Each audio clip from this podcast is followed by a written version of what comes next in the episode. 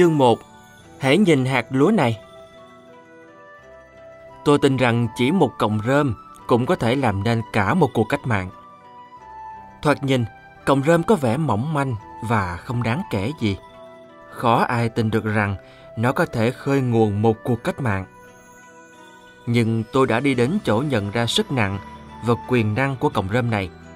Đối với tôi, cuộc cách mạng này rất thực. Hãy nhìn những cánh đồng đại mạch và hắc mạch này. Khi chín, chúng sẽ đạt năng suất khoảng 22 dạ, tức gần 6 tạ trên 1.000 mét vuông. Tôi tin rằng năng suất này ngang ngửa với tốp đầu ở tỉnh Ehime. Mà nếu ngang ngửa tốp đầu của tỉnh Ehime, thì nó có thể dễ dàng sánh bằng với sản lượng thu hoạch tốp đầu trên toàn quốc, vì Ehime là một trong các khu vực nông nghiệp trọng yếu của Nhật Bản. Thế mà những thửa ruộng này không hề được kẻ đất suốt 25 năm qua. Để trồng, tôi chỉ đơn giản rải hạt giống đại mạch và hắc mạch lên những thửa ruộng riêng rẽ vào mùa thu, trong lúc lúa vẫn còn ở trên đồng. Sau đó ít tuần, tôi thu hoạch lúa rồi rải số rơm đó trở lại khắp mặt ruộng. Với lúa thì cũng gieo tương tự. Ngũ cốc mùa đông sẽ được gặt vào khoảng 20 tháng 5. Chừng 2 tuần trước khi ngũ cốc mùa đông chín hẳn, tôi vải lúa giống trên ruộng đại mạch và hắc mạch.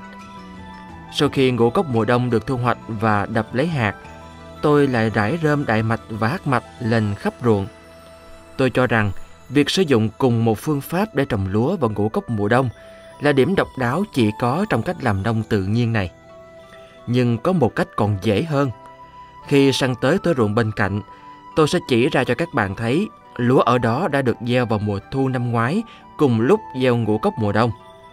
Trên thửa ruộng đó, việc gieo trồng của cả năm đã xong vào thời điểm đón chào năm mới. Hẳn các bạn cũng để ý thấy rằng cỏ ba lá hoa trắng và cỏ dại đang sinh sống trên những cánh đồng này. Hạt giống cỏ ba lá được gieo giữa đám lúa vào đầu tháng 10 trước khi gieo đài mạch và hắc mạch một thời gian ngắn.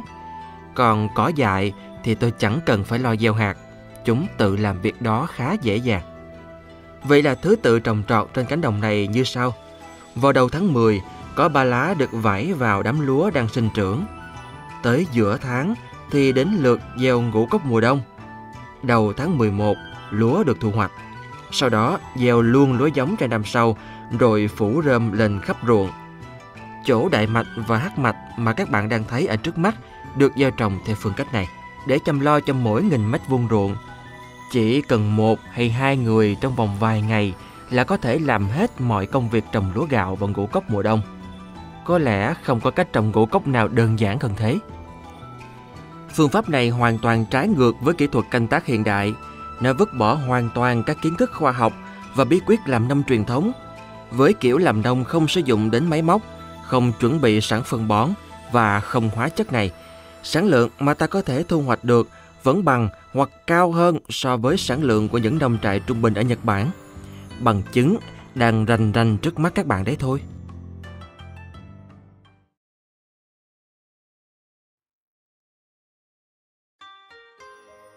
Chẳng gì cả.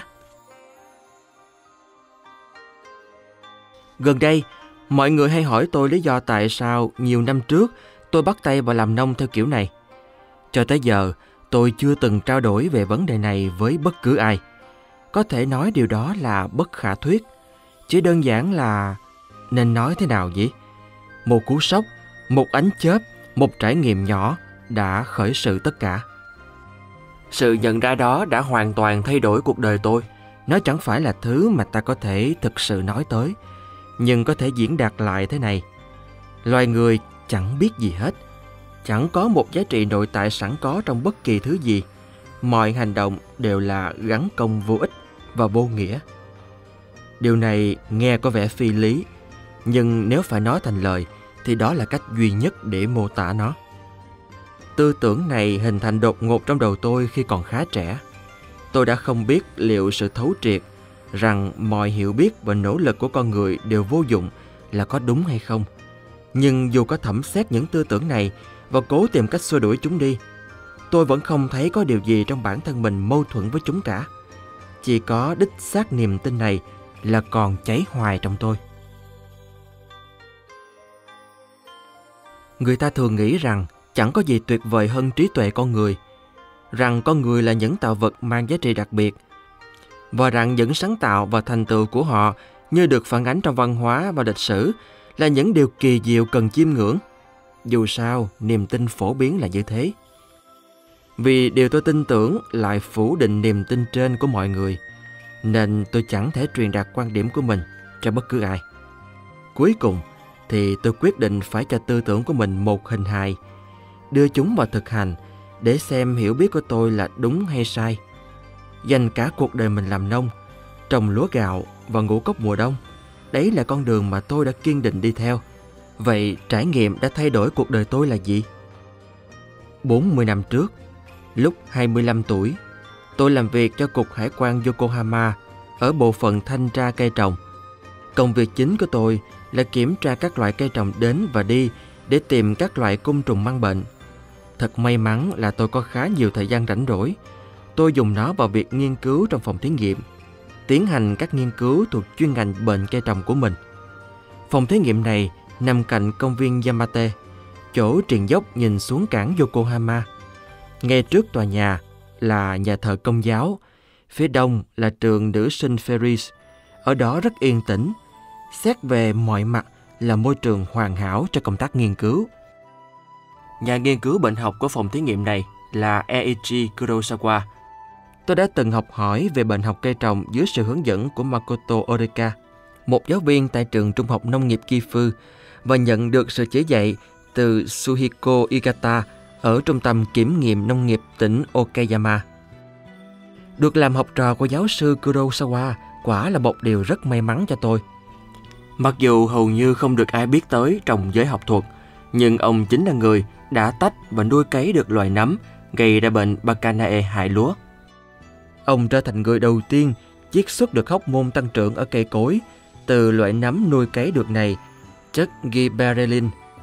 Khi cây lúa non hấp thụ một lượng nhỏ hóc môn này, nó sẽ sinh trưởng cao đột biến.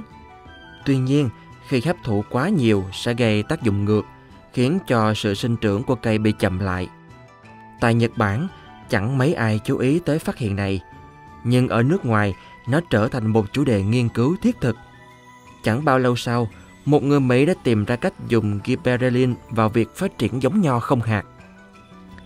Tôi xem tiên sinh Kurosawa như cha của mình và với sự hướng dẫn của ông, tôi đã ráp thành công một chiếc kính hiển vi giải phẫu và dốc hết công sức vào nghiên cứu các chứng bệnh về nhựa cây gây thối rửa thân, cành, nhánh và quả ở những cây họ cam quýt Mỹ và Nhật.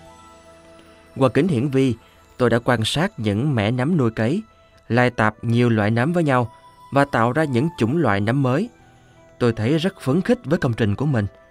Do công việc đòi hỏi sự tập trung cao độ và liên tục, có khi tôi còn lăn ra bất tỉnh giữa lúc làm việc trong phòng thí nghiệm. Đây cũng là thời kỳ thanh xuân đầy phấn chấn. Tôi không hề dành toàn bộ thời gian khóa mình trong phòng nghiên cứu. Nơi này là thành phố cảng Yokohama, chẳng còn nơi nào để vui chơi và tận hưởng tuyệt hơn thế. Chính trong thời gian đó mà chương đời tiếp theo của tôi đã diễn ra. Hàng hái với chiếc máy ảnh trong tay, tôi đi dọc theo bến tàu và trông thấy một người phụ nữ rất đẹp. Nghĩ rằng cô ấy sẽ trở thành một chủ đề tuyệt hảo, nên tôi nhờ cô ấy làm dáng cho tôi bấm máy. Tôi giúp cô gái leo lên lan can một chiếc tàu nước ngoài đang neo đậu ở đó. Bảo cô nhìn sang hướng này hướng khác rồi chụp nhiều bức. Cô ấy bảo tôi gửi ảnh tới cho cô khi rửa xong. Khi tôi hỏi cần gửi đến đâu, cô ấy chỉ nói đến Ofuna rồi bỏ đi mất mà chẳng hề nói tên. Sau khi đem cuộn phim đi rửa, tôi cho một người bạn xem ảnh, hỏi cậu ta có nhận ra cô gái không. Cậu ta há hốc miệng và nói đó là Mieko Takamine, ngôi sao điện ảnh rất nổi tiếng. Ngay lập tức, tôi gửi 10 bức ảnh phóng to tới thành phố Ufuna cho cô ấy. Ít lâu sau, số ảnh kèm chữ ký được gửi lại cho tôi bằng đường thư tín, nhưng thiếu mất một tấm. Về sau, khi nghĩ lại, tôi nhận ra đó là tấm ảnh chân dung chụp gần. Hẳn là nó để lộ vài nếp nhăn trên gương mặt cô. Tôi rất phấn khởi cảm thấy như mình đã có được chút ý niệm về tâm lý phụ nữ. Những lần khác, dù khá vụng về và ngượng ngùng, tôi cũng hay đến một vũ trường ở khu Nankingai. Tại đó tôi thoáng thấy một ca sĩ nổi tiếng Noriko Awaya, bèn mời cô nhảy cùng. Tôi không bao giờ quên được cảm giác của lần đó, vì tôi đã choáng ngợp bởi thân thể to lớn của cô nàng, tới mức chẳng thể vòng tay ôm trọn vòng eo cô. Tại mọi sự kiện, tôi luôn là chàng trai trẻ vô cùng bận rộn và may mắn, được sống những ngày choáng ngợp với thế giới tự nhiên, hiển lộ qua ống kính hiển vi, choáng váng trước sự tương đồng của thế giới nhỏ bé đó với thế giới to lớn của vũ trụ khôn cùng. Vào các buổi tối, dù đang yêu đương hay không, tôi đều vui chơi và tận hưởng. Tôi tin rằng chính cuộc sống vô chừng này kèm theo sự mệt mỏi do làm việc quá độ cuối cùng đã dẫn tới những lần tôi gất xỉu trong phòng nghiên cứu.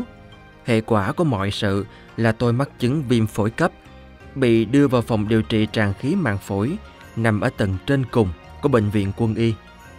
Lúc đó đang là mùa đông. Qua khung cửa sổ vỡ, gió thổi những cuộn tuyết xoáy bay quanh phòng. Bên dưới chăn đắp thì ấm, nhưng mặt tôi lại lạnh như băng. Y tá tới kiểm tra nhiệt độ của tôi rồi đi ngay. Vì đó là phòng bệnh riêng, nên gần như chẳng có ai ngó vào. Tôi cảm thấy như mình bị vứt ra ngoài, giữa cái lạnh đầy cay đắng, rồi đột nhiên bị ném vào một thế giới cô độc lẻ loi. Tôi thấy mình kề cận với nỗi sợ chết. Giờ khi nghĩ lại, có vẻ nỗi sợ ấy là vô ích, nhưng vào lúc đó, tôi thực sự thấy sợ. Cuối cùng tôi cũng được xuất viện, nhưng không tài nào kéo bản thân ra khỏi cơn trầm cảm. Cho tới lúc đó, tôi đã đặt sự tự tin của mình vào cái gì cơ chứ? Tôi đã chẳng lo nghĩ gì và thấy thỏa mãn, nhưng bản chất của sự thỏa mãn đấy là gì? Tôi rơi vào nỗi nghi ngờ dằn xé về bản chất của sự sống và cái chết. Tôi không ngủ được, không thể buộc mình tập trung vào công việc. Những đêm lang thang nơi triền dốc và khu gần bến cảng cũng chẳng thể nào làm tôi nguôi ngoai. Một buổi tối, trong lúc lang thang, tôi khuỵu xuống vì kiệt sức trên một ngọn đồi nhìn ra bến cảng. Cuối cùng, lết đến dựa được vào một gốc cây to. Tôi nằm đó, chẳng ngủ cũng chẳng thức, cho đến tận bình minh. Tôi vẫn còn nhớ đó là buổi sáng ngày 15 tháng 5. Trong cơn mê mụ, tôi ngắm nhìn khu cảng sáng dần, nhìn mặt trời ló dạng, nhưng bằng cách nào đó lại chẳng thấy gì hết. Gió thổi lên từ dưới triền dốc, sương sớm bỗng dừng tan biến. Đúng khoảnh khắc đó, một con diệt ăn đêm xuất hiện, kêu một tiếng chói tai rồi bay mất về phía xa. Tôi có thể nghe được tiếng nó đập cánh. Trong khoảnh khắc, toàn bộ mối nghi ngờ lẫn màn sương u tối trong tôi đều tan biến. Mọi thứ tôi vốn tin chắc, mọi thứ mà cho tới bây giờ tôi thường trông cậy vào đều cuốn đi cùng với gió. Tôi cảm thấy mình chỉ hiểu được một điều duy nhất, không nghĩ ngợi gì.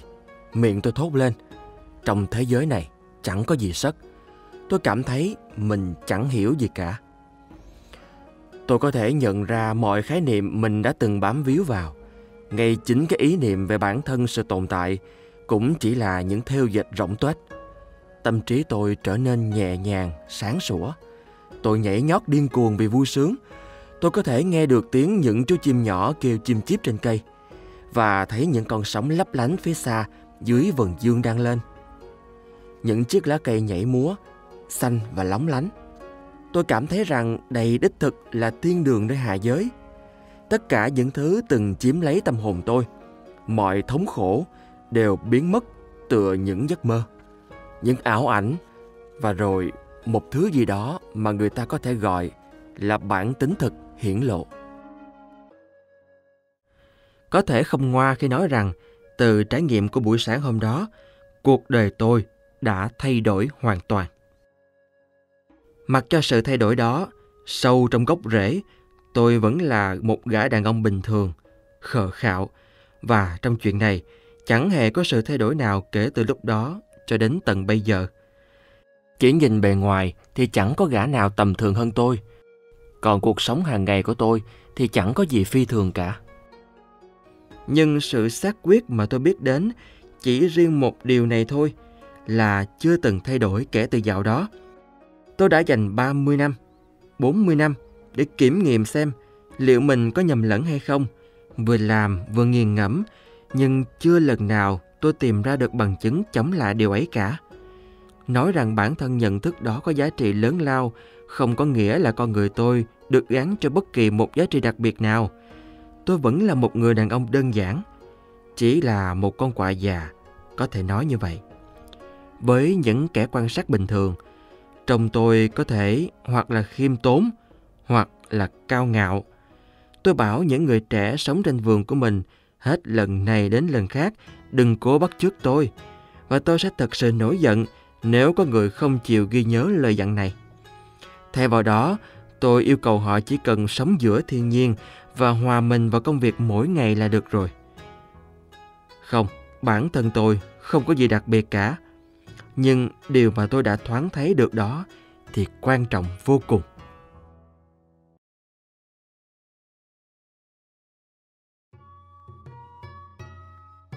Trở về thôn quê Hôm sau ngày diễn ra trải nghiệm đó, tức ngày 16 tháng 5, tôi đến chỗ làm, lập tức nộp đơn xin nghỉ việc.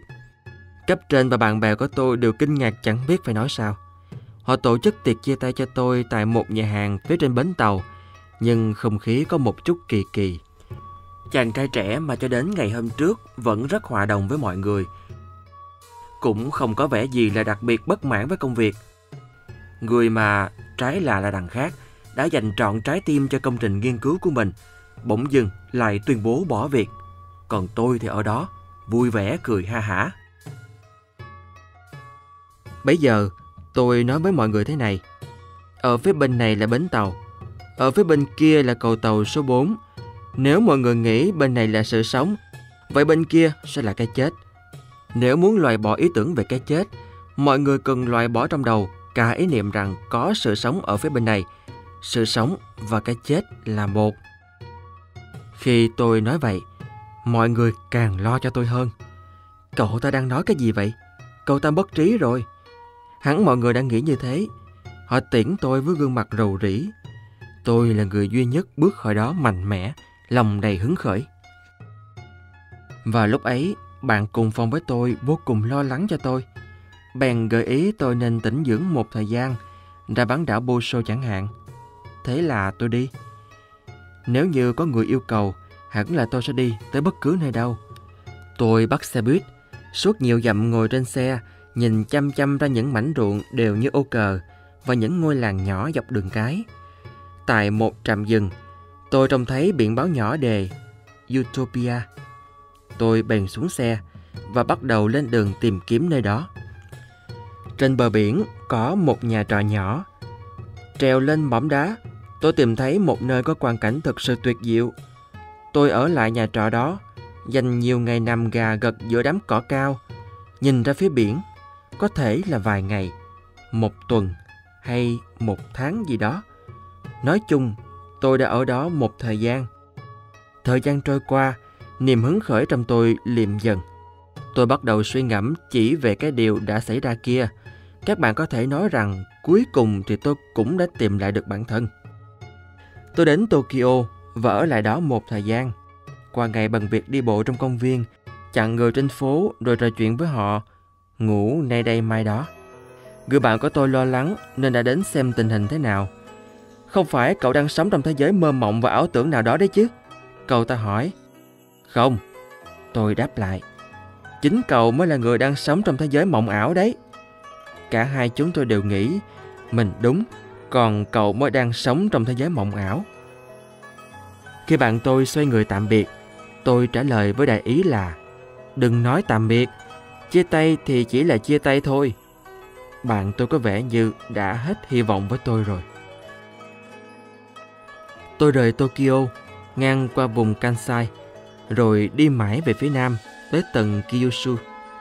Tôi vui thú một mình, trôi dạt cùng gió hết nơi này tới nơi khác. Tôi thách thức nhiều người phủ định sự xác tính của tôi, rằng mọi thứ đều vô nghĩa và chẳng có giá trị gì, rằng mọi thứ đều quay về hư vô. Nhưng bấy nhiêu đó là quá nhiều hoặc quá ít để cảm nhận được thế giới thường nhật. Dù sao đi nữa cũng chẳng thể truyền đạt được gì. Tôi chỉ có thể nghĩ rằng khái niệm về sự phi hữu ích này là một lợi ích lớn lao đối với thế giới, đặc biệt là thế giới hiện tại vốn đang dịch chuyển quá nhanh theo chiều hướng ngược lại. Thực sự tôi đã lang thang khắp cả nước, với ý định truyền bá tư tưởng này. Kết quả là đi tới đâu, tôi cũng bị làm ngơ, bị xem như kẻ lập dị. Thế là tôi quay về nông trại của cha mình. Bấy giờ, cha tôi đang trồng quýt. Tôi dọn vào ở trong một căn lều trên núi, bắt đầu sống một cuộc sống vô cùng đơn giản, nguyên sơ.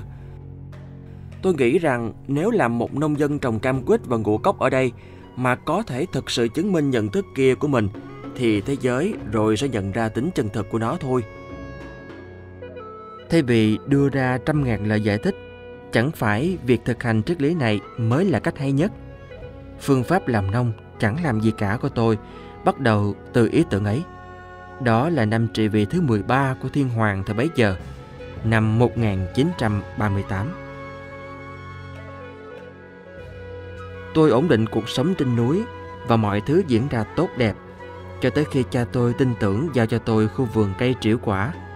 Ông đã cắt tỉa cây thành hình chén rượu sake để việc thu hoạch quả được dễ dàng hơn. Khi tôi để mặc kệ chúng thì những cành cây mọc quấn vào nhau, bọn côn trùng tấn công cây, chẳng mấy chốc mà toàn bộ vườn cây tàn lụi. Tôi tin rằng cây trồng tự mọc và không cần phải chăm sóc gì hết. Tôi đã hành xử theo tính điều rằng mọi thứ phải được để mặc cho diễn biến theo con đường tự nhiên của nó. Nhưng rồi phát hiện ra rằng nếu ta áp dụng ngay lập tức cách suy nghĩ này thì mọi chuyện sẽ tiến triển không được tốt đẹp như đã tưởng. Đấy là bỏ mặt, chứ chẳng phải làm nông tự nhiên. Cha tôi bị sốc. Ông nói tôi cần phải thiết lập lại kỷ luật cho bản thân. Có lẽ là kiếm một công việc ở đâu đó, rồi hãy quay lại khi đã chỉnh đốn mình cho đường hoàng. Vào thời điểm đó, cha tôi đang giữ chức trưởng làng và thật khó để những thành viên khác trong cộng đồng giao thiệp được với đứa con trai kỳ quái của ông. Người mà rõ ràng cũng chẳng thể hòa nhập với thế giới, cứ sống theo cái kiểu mà anh ta đã sống ở trên núi. Chưa kể, tôi còn rất ghét viễn cảnh phải đi nghĩa vụ quân sự. Và vì cuộc chiến càng lúc càng trở nên khốc liệt, tôi quyết định nhúng mình làm theo ý muốn của cha và đi tìm việc.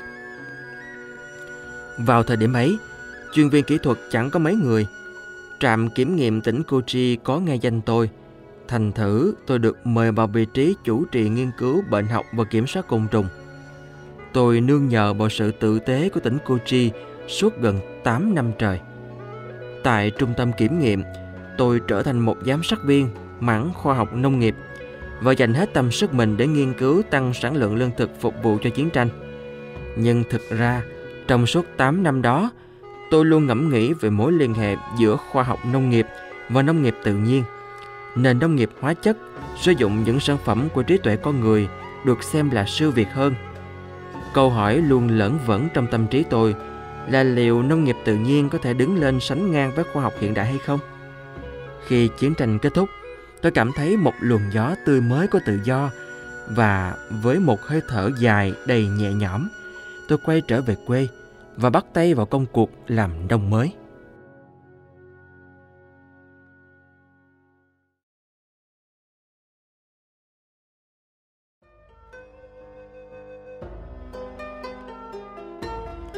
Tiến tới nghề nông, không làm gì cả.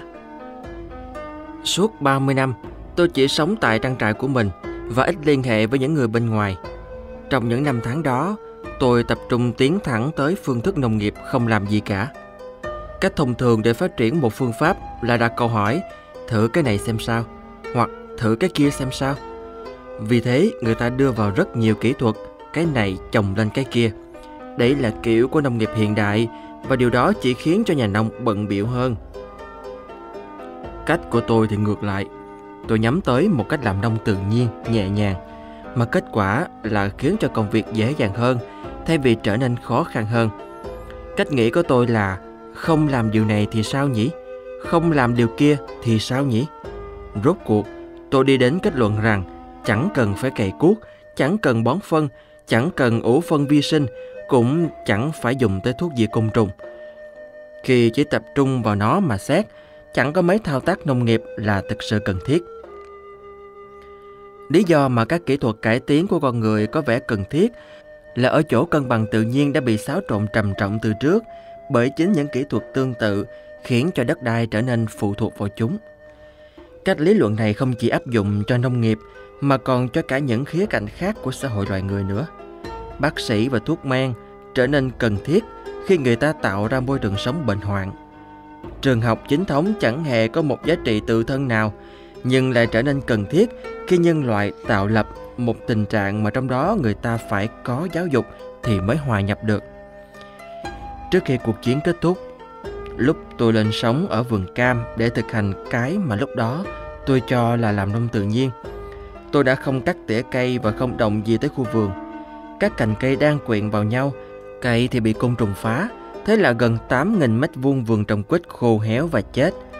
Kể từ lúc đó trở đi, câu hỏi đâu là hình thái tự nhiên luôn ở trong đầu tôi. Trong quá trình đi đến được câu trả lời, tôi đã cho 400 cây nữa đi tông. Cuối cùng thì tôi cảm thấy mình đã có thể nói một cách chắc chắn, đây chính là hình thái tự nhiên. Đã đến mức độ cây cối biến dạng so với hình thù tự nhiên của chúng, thì việc sáng tỉa cành và diệt côn trùng lại trở nên cần thiết. Đến mức độ khi xã hội con người tự tách mình ra khỏi cuộc sống gần gũi với thiên nhiên, thì việc đến trường lại trở nên cần thiết. Trong tự nhiên, trường học chính thống chẳng có chức năng gì. Trong nuôi dạy con cái, nhiều bậc cha mẹ cũng mắc sai lầm tương tự như lúc ban đầu tôi đã làm với vườn cam. Lấy ví dụ, việc dạy nhạc cho trẻ em là không cần thiết, hệt như việc sáng tỉa cây vườn vậy. Tai của một đứa trẻ sẽ tự nắm bắt được âm nhạc, đó là tiếng róc rách của dòng suối, tiếng ộp oạp của cốc nhái dọc bờ sông, tiếng rì rào của lá rừng. Tất cả những âm thanh tự nhiên ấy đều là âm nhạc, âm nhạc đích thực. Nhưng khi bị đủ loại tiếng ồn nhiễu loạn đi vào và làm rối tai nghe, việc thưởng thức âm nhạc thuần khiết trực tiếp của đứa trẻ sẽ bị thoái hóa. Nếu cứ tiếp tục như thế, đứa trẻ sẽ không thể nào nghe ra tiếng gọi của một con chim hay tiếng gió thổi như những bài ca nữa. Đấy là lý do tại sao khi đó việc học nhạc lại được xem là có lợi cho sự phát triển của trẻ em. Đứa trẻ được nuôi dạy với đôi tai thuần khiết, trong trẻo, có thể sẽ không chơi được những giai điệu thông thường trên vĩ cầm hay dương cầm. Nhưng tôi không nghĩ điều này có liên quan gì tới khả năng nghe được âm nhạc đích thực hay khả năng ca hát. Chỉ khi trái tim đầy ắp giai điệu thì đứa trẻ mới được gọi là có thiên bẩm về âm nhạc. Hầu hết mọi người đều nghĩ rằng tự nhiên là tốt, nhưng chẳng mấy ai nắm bắt được sự khác biệt giữa tự nhiên và phi tự nhiên. Chỉ riêng một chuyện dùng kéo cắt chồi cây mới mọc khỏi thân cây ăn trái thôi, điều đó có thể mang lại sự rối loạn không thể nào đảo ngược được. Khi sinh trưởng theo đúng hình dạng tự nhiên, cành sẽ vươn ra so le từ thân chính và những cái lá sẽ nhận được ánh sáng mặt trời một cách đồng đều. Nếu sự phối hợp này bị phá vỡ, những cành cây sẽ xung đột với nhau, nằm đè lên nhau và trở nên rối rít. Lá sẽ héo úa ở những nơi ánh mặt trời không thể lọt tới được. Côn trùng phá hoại sẽ phát triển. Nếu cây đó không được cắt tỉa, thì năm sau sẽ xuất hiện nhiều cành héo hơn.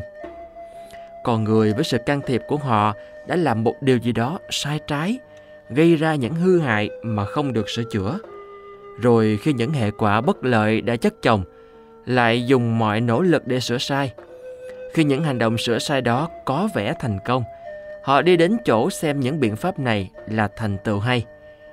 Người ta làm thế hết lần này đến lần khác, giống như một gã ngốc dẫm đạp lên mái nhà mình làm vỡ hết ngói.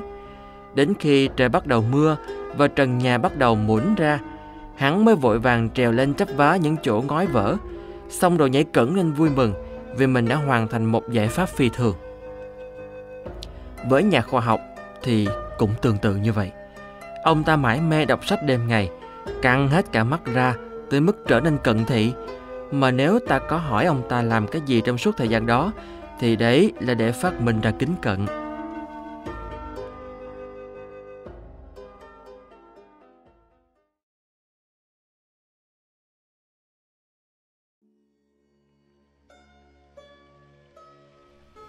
Trở về nguồn cội Tựa lên cán dài của chiếc hái, tôi tạm dừng công việc trong vườn, nhìn đăm đăm về phía những ngọn núi đằng xa và ngôi làng bên dưới. Tôi tự hỏi làm thế nào mà những triết lý của con người lại thành ra quay nhanh hơn cả sự đổi thay của bốn mùa như thế. Cách làm nông tự nhiên mà hầu hết mọi người đều thấy xa lạ này là con đường tôi theo đuổi. Lúc đầu được diễn dịch như một phản ứng chống lại sự phát triển tiên tiến và táo bạo của khoa học. Nhưng tất cả những điều mà tôi vẫn đang làm bấy lâu nay, trầm trọt ở đây, nơi làng quê này, là cố để cho mọi người thấy rằng thực ra họ chẳng biết gì cả. Bởi lẽ thế giới đang dịch chuyển mãnh liệt theo chiều hướng ngược lại, nên có thể trông như tôi đang tụt hậu. Nhưng tôi cả quyết tin rằng con đường mình đang đi theo là con đường hợp lý nhất. Trong những năm gần đây, số lượng người hứng thú với việc làm nông tự nhiên đã gia tăng một cách đáng kể. Có vẻ như sự phát triển của khoa học đã chậm tới giới hạn. Người ta bắt đầu cảm thấy nghi ngại và đã đến lúc để xem xét lại rằng cái trước đây bị coi là thô sơ, thụt lùi thì giờ đây đột nhiên lại được xem như là đi trước rất nhiều so với khoa học hiện đại. Ban đầu điều này nghe có vẻ lạ lùng, nhưng tôi thấy nó chẳng có gì lạ lùng cả. Gần đây, tôi có trao đổi điều này với giáo sư Iinuma ở Đại học Kyoto. Một nghìn năm trước, nền nông nghiệp được thực hành tại Nhật Bản đã không hề có chuyện cày ruộng, và phải đến tận triều đại Tokugawa khoảng 300-400 năm trước thì việc cày xới sơ sơ một lớp mỏng trên bề mặt mới được đem vào áp dụng. Việc cày sâu quốc bẩm đến với Nhật Bản cùng với nền nông nghiệp Tây Phương. Tôi đã nói với giáo sư Inuma rằng để đối phó với những vấn đề của tương lai, thế hệ tiếp theo sẽ phải quay trở lại với phương pháp phi canh tác. Thoạt nhìn, việc trồng cây lương thực trên một mảnh ruộng không cày xới có thể trông giống như một bước thụt lùi trở lại nền nông nghiệp sơ khai. Nhưng qua nhiều năm, phương pháp này đã cho thấy ở những phòng thí nghiệm của trường đại học và những trung tâm kiểm nghiệm nông nghiệp trên khắp nước Nhật rằng nó là phương pháp đơn giản nhất, hiệu quả nhất và cập nhật nhất trong tất cả các phương pháp. Dù cách làm nông này từ bỏ không dùng khoa học hiện đại, nhưng giờ đây nó lại đứng ở tuyến đầu trong việc phát triển nông nghiệp hiện đại. Tôi đã trình bày việc luân canh lúa gạo và ngũ cốc mùa đông theo cách gieo hạt trực tiếp và không cây ruộng này trên các tạp chí nông nghiệp từ 20 năm trước. Kể từ đó tới nay, nó thường xuyên xuất hiện trong các ấn phẩm và được giới thiệu nhiều lần tới quảng đại công chúng trên radio hoặc các chương trình TV, nhưng chẳng thấy ai chú ý cho lắm. Bây giờ, đột nhiên nó biến thành một câu chuyện hoàn toàn khác. Các bạn có thể nói rằng làm nông tự nhiên đã trở thành cơn sốt. Các nhà báo, các giáo sư, các nhà nghiên cứu kỹ thuật lũ lượt tới thăm ruộng cũng như những căn tròi trên núi của tôi.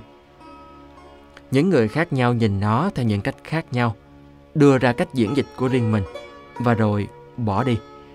Có người thấy nó thô sơ, người khác thì cho là thụt lùi, người khác nữa thì xem nó như đỉnh cao của thành tựu nông nghiệp, còn người thứ tư thì tung hô nó như một bước đột phá tiến vào tương lai. Nhìn chung, người ta chỉ bận tâm liệu kiểu làm nông này là một tiến bộ của tương lai sắp tới hay là sự phục hưng của quá khứ đã qua.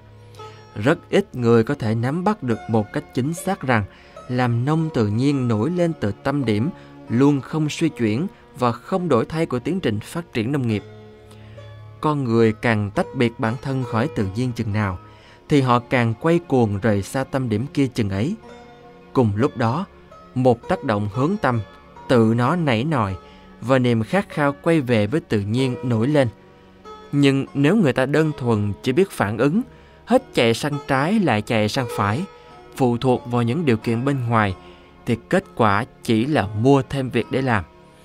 Cái điểm gốc không suy chuyển ấy vốn nằm ngoài địa hạt của tương đối, bị bỏ qua không chú ý tới.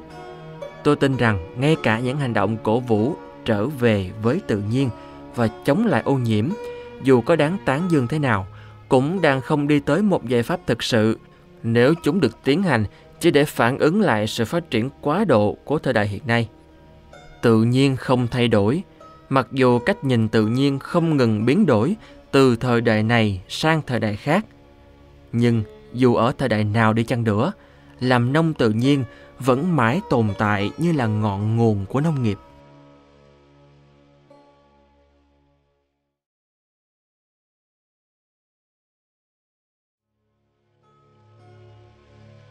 Một lý do khiến nông nghiệp tự nhiên chưa được lan rộng.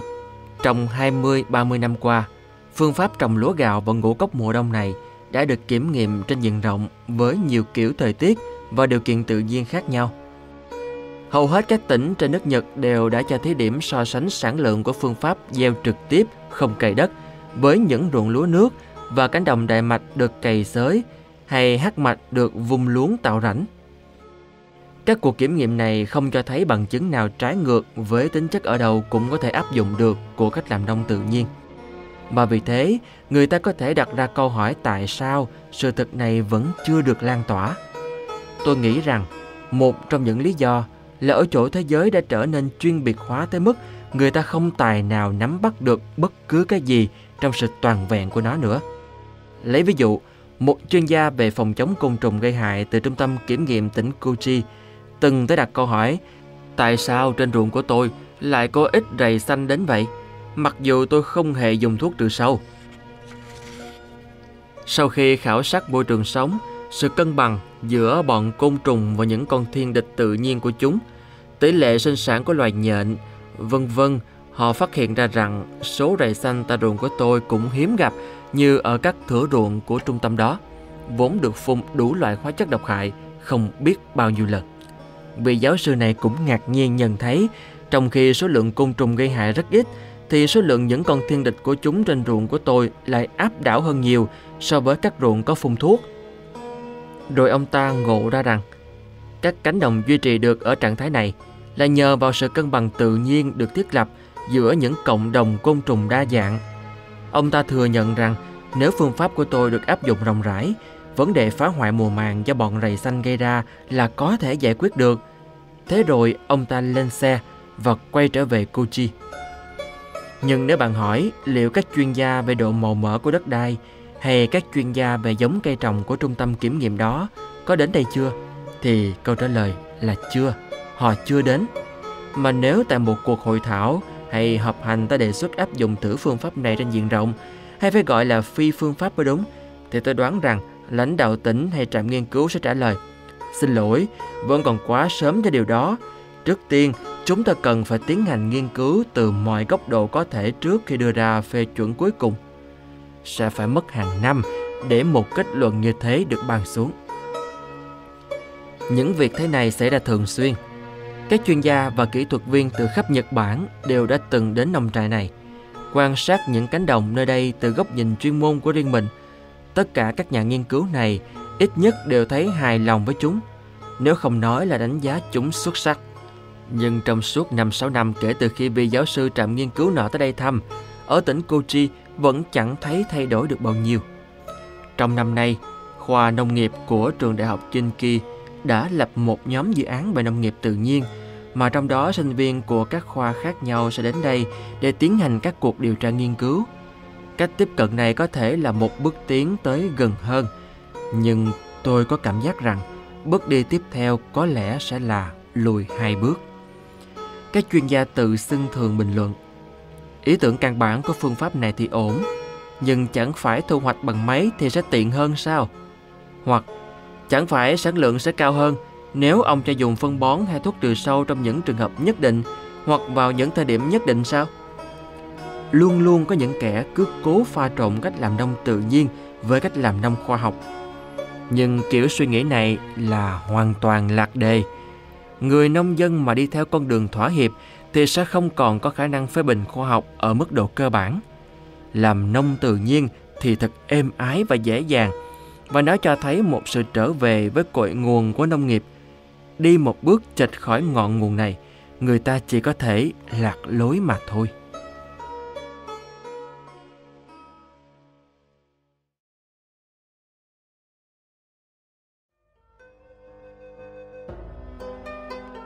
Con người không hiểu tự nhiên Gần đây tôi thường nghĩ hẳn sẽ tới lúc các nhà khoa học, các chính trị gia, các nghệ sĩ, các triết gia, những người thuộc các trường phái tôn giáo và tất cả những ai làm việc trên đồng ruộng nên tụ hội lại đây, nhìn cho kỹ những thửa ruộng này rồi trao đổi bàn luận cho ra nhẽ. Tôi nghĩ đây là điều phải xảy ra nếu người ta vượt lên trên được phạm vi chuyên môn của họ. Các nhà khoa học nghĩ rằng họ có thể hiểu được tự nhiên đấy chỉ là lập trường của họ. Bởi niềm tin đó, họ bỏ công khảo sát tự nhiên và phải đưa nó vào sử dụng bằng được mới thôi. Nhưng tôi nghĩ việc hiểu được tự nhiên nằm ngoài tầm với của trí tuệ con người. Tôi thường bảo những người trẻ sống trong những túp lều trên núi, những người đến đây để giúp một tay và để học hỏi về làm nông tự nhiên, rằng ai cũng có thể nhìn thấy cây cối ở trên núi. Ta có thể nhìn thấy màu xanh của những chiếc lá, ta có thể nhìn thấy cây lúa. Ta nghĩ ta biết màu lá xanh là gì. Tiếp xúc với thiên nhiên từ sáng sớm tới tối đêm, có lúc ta nghĩ rằng mình biết tự nhiên. Nhưng khi nghĩ rằng mình bắt đầu hiểu được tự nhiên, đấy chính là lúc ta có thể nắm chắc một điều rằng ta đang đi sai đường.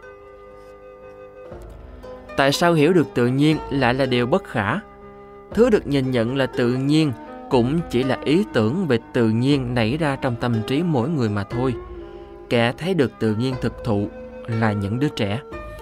Chúng nhìn mà không nghĩ suy, thẳng tuột và trong sáng. Thậm chí nếu chỉ gọi tên cây cối, ví dụ một cây quýt thuộc họ cam quýt, một cây thông thuộc họ thông thôi, thì tự nhiên đã không còn được thấy đúng trong nguyên bản của nó nữa rồi. Một đối tượng được nhìn tách biệt khỏi tổng thể thì không còn là thứ có thực nữa. Các chuyên gia ở các lĩnh vực khác nhau tập trung lại cùng nhau quan sát một nhánh lúa. Vì chuyên gia về bệnh côn trùng chỉ thấy được thiệt hại do côn trùng gây ra. Còn vì chuyên gia về dinh dưỡng cây trồng thì chỉ suy xét về sức sống của cây. Đây là điều không thể tránh khỏi khi mà mọi thứ vẫn cứ như bây giờ. Lấy một ví dụ, tôi đã bảo với một quý ông tới từ trạm nghiên cứu nọ khi ông ta đang khảo sát mối liên hệ giữa rầy xanh trên cây lúa với lũ nhện đang sinh sống trên những thửa ruộng của tôi rằng Giáo sư à, bởi ông đang nghiên cứu nhện nên chỉ quan tâm đến nhện là một trong nhiều loại thiên địch của bọn rầy xanh. Năm nay nhện xuất hiện nhiều, nhưng năm ngoái lại là cóc, năm trước nữa thì ếch chiếm ưu thế, có vô số loại mà.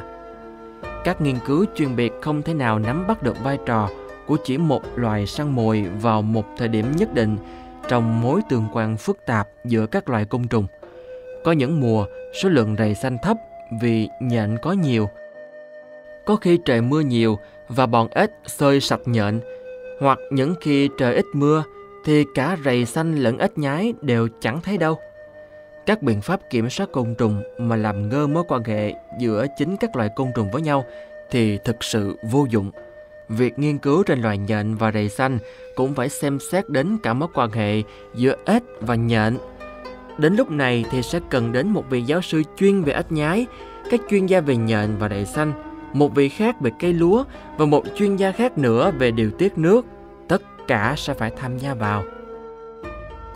Chưa kể, có tới 4 năm loài nhện khác nhau trên ruộng. Tôi nhớ một vài năm trước đây, có ai đó lao tới nhà tôi vào một buổi sớm để hỏi xem tôi có phủ lưới tơ hay cái gì đó lên ruộng không. Tôi cũng không hình dung được ông ấy đang nói đến thứ gì, nên vội vã chạy ra ruộng xem sao. Bây giờ chúng tôi vừa mới thu hoạch lúa xong, và chỉ sau một đêm, các gốc rạ lẫn đám cỏ thấp đã hoàn toàn bị tơ nhện, chẳng khác gì lụa phủ đầy. Pháp phới và lóng lánh trong sương mù buổi sớm, trông thật là một cảnh kỳ thú. Điều kỳ diệu là ở chỗ, khi chuyện này xảy ra, mà phải rất lâu mới xảy ra một lần, nó chỉ kéo dài trong một hai ngày. Nếu nhìn kỹ, ta sẽ thấy mỗi phân vuông đều có vô số nhện. Trên ruộng, chúng dày đặc tới mức khó mà thấy được khoảng trống giữa chúng. Trong một nghìn mét vuông đất, hẳn phải có tới bao nhiêu là nghìn con, bao nhiêu là triệu con. Hai ba ngày sau tới thăm thửa ruộng đó, ta sẽ thấy những sợi tơ nhện dài vài thước đã đứt ra và bay phấp phới trong gió cùng với năm hay sáu con nhện đang bám vào mỗi sợi. Hệt như khi túm bộ công anh hay đài chứa những hạt thông được thổi bay trong gió. Đám nhện con bám vào đầu những sợi tơ và được gió đưa lên trời. Cảnh tượng đó là một màn trình diễn tuyệt diệu của thiên nhiên.